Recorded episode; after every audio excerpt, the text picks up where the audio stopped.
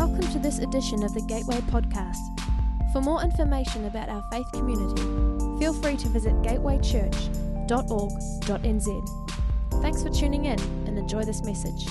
For those of you who come regularly, you know that we've been in a series for probably, I, goodness, 10 weeks where we've been talking about the power, person, pictures, prepositions, everything else beginning with P regarding the Holy Spirit. We've been looking into the ministry and person of the Holy Spirit.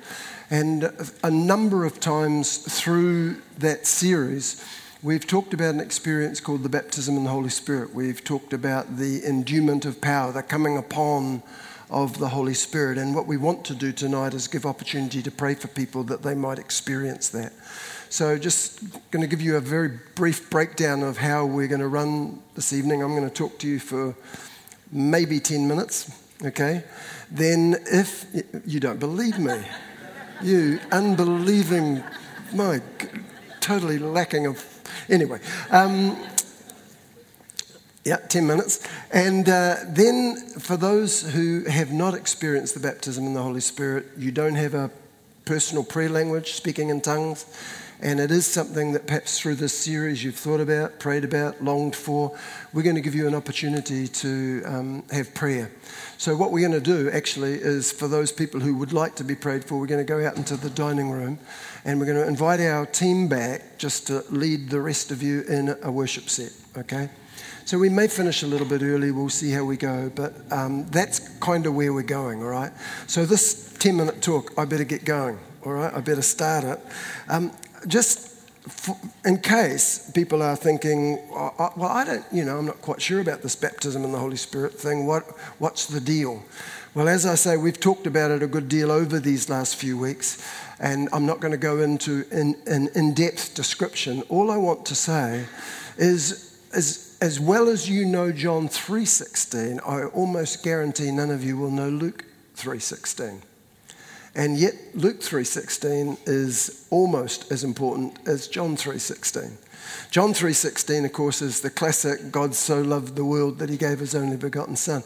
Luke 3:16 is John the Baptist talking and he's talking there's one coming after me who's mightier than I and he will baptize you in the Holy Spirit. And the ministry of Jesus is not just to save you, it's to infill you and empower you. To the disciples, he said, Don't you dare leave Jerusalem until you have been endued, clothed with power from on high. Now, these guys have already had a relationship with, with Jesus. You'll remember in John chapter 20, he came into the upper room where this group of disciples were still in their confusion about the resurrection and the stories of the resurrection. And Jesus uh, revealed himself to them. And then it said he breathed on them and said, Receive ye the Holy Spirit. Nobody, no theologian that I know, would argue that the disciples weren't born again until the day of Pentecost. I've never ever heard anybody try and argue that. Everybody knows these men had a relationship with Jesus well before the day of Pentecost they had received the breath of the Spirit. They were believers. Thomas gets down and says, My Lord and my God. We understand that coming to Christ requires that moment where we recognize He is our Lord and He is our God. And a lot of people would say, well, that's, you know, that's when the Holy Spirit comes into you. That's, that's what happens? You, you give your life to Christ, you receive the Holy Spirit in that moment. And I'm not going to argue that because Romans does say that, um, that if you don't have the Spirit of Christ, you don't belong to Him. And I have no doubt that when people surrender their life to Jesus, the Holy Spirit does come, in a sense, to make that life real. However, having said that, there is another experience, and the disciples had that experience in Acts chapter 2 on the day of Pentecost. When the day of Pentecost was fully came, there came a sound from heaven like a mighty rushing wind. It settled on them. There were tongues of fire, and they were all filled with the Holy Spirit, and they began speaking in this spiritual language. They spoke in tongues. And you see that pattern repeated right throughout the book of Acts In, in Acts chapter 8, Philip goes down to Samaria, preaches Christ to that city, and many people received Christ. They received healing, they received deliverance. The Bible says there was great joy in the city. Many people were baptized, and if you read the account, it says the people there, Philip and his crew, called to the, the elders, or rather the the uh, disciples, you know, back in Jerusalem and said, Please come down because as yet the Holy Spirit has fallen on none of them. Think, what? Here they are, received Christ, healings, deliverance, received water baptism, and yet there's another experience that these people are to have. And the Bible says that the disciples came down, the apostles came down from Jerusalem, laid hands on them, the Spirit of the Lord came on them, they were filled with the Spirit, and they began speaking with other tongues. Acts chapter 10, Cornelius' household. Peter preaches to them on that occasion as they open their hearts to the gospel. Suddenly, the Holy Spirit falls from heaven upon them and, and their salvation and that infilling is, is almost concurrent. I know of people who were halfway through the sinner's prayer and began speaking in tongues as they opened up their heart to Christ. They're halfway through this prayer that we say, you need to accept Christ. They were halfway through the prayer when the Spirit of the Lord fell on them and suddenly they were speaking in other tongues. Paul, uh, Peter, by the way, says they, they received the same gift that we did.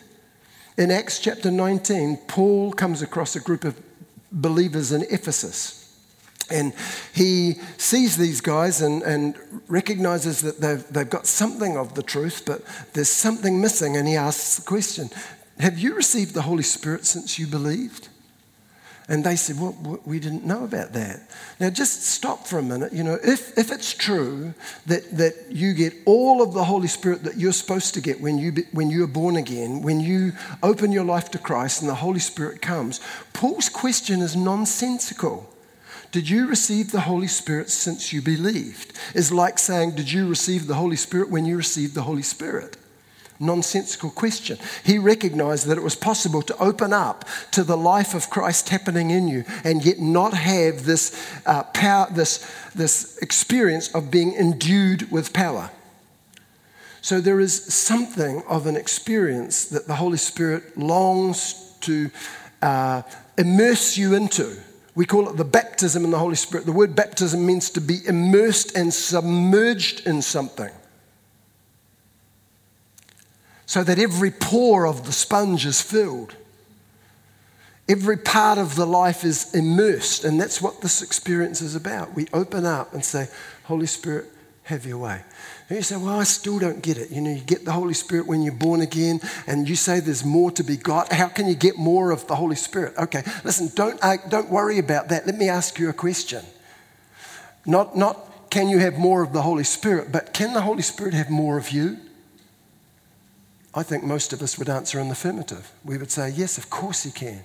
Well, that's what this experience is about. In each of the occasions that you look at through the book of Acts, Acts 2, Acts, 2, Acts 8, Acts 10, Acts 9, actually, in, um, sort of in a roundabout way, Acts 19, when people were filled with the Holy Spirit, there was this overflow of spiritual language. They spoke in tongues, they prophesied. The, the principle is that out of the abundance of the heart, the mouth speaks. When a vessel is filled up, it overflows, and it overflows in speech.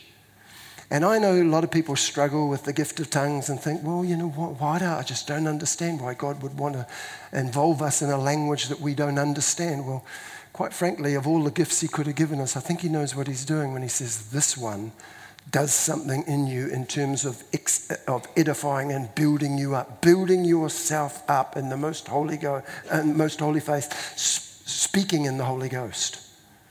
There is something about that prayer language that just is incredibly dynamic. And, and Paul wants every believer to experience it.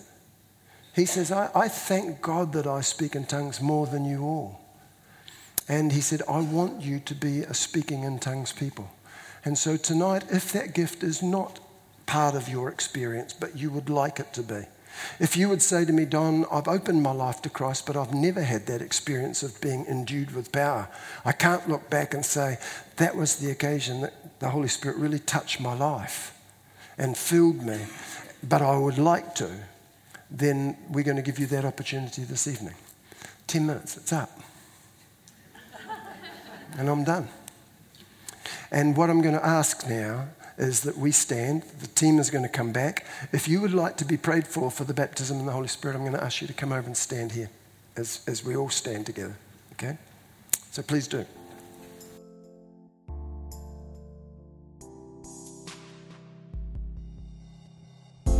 Thanks for listening.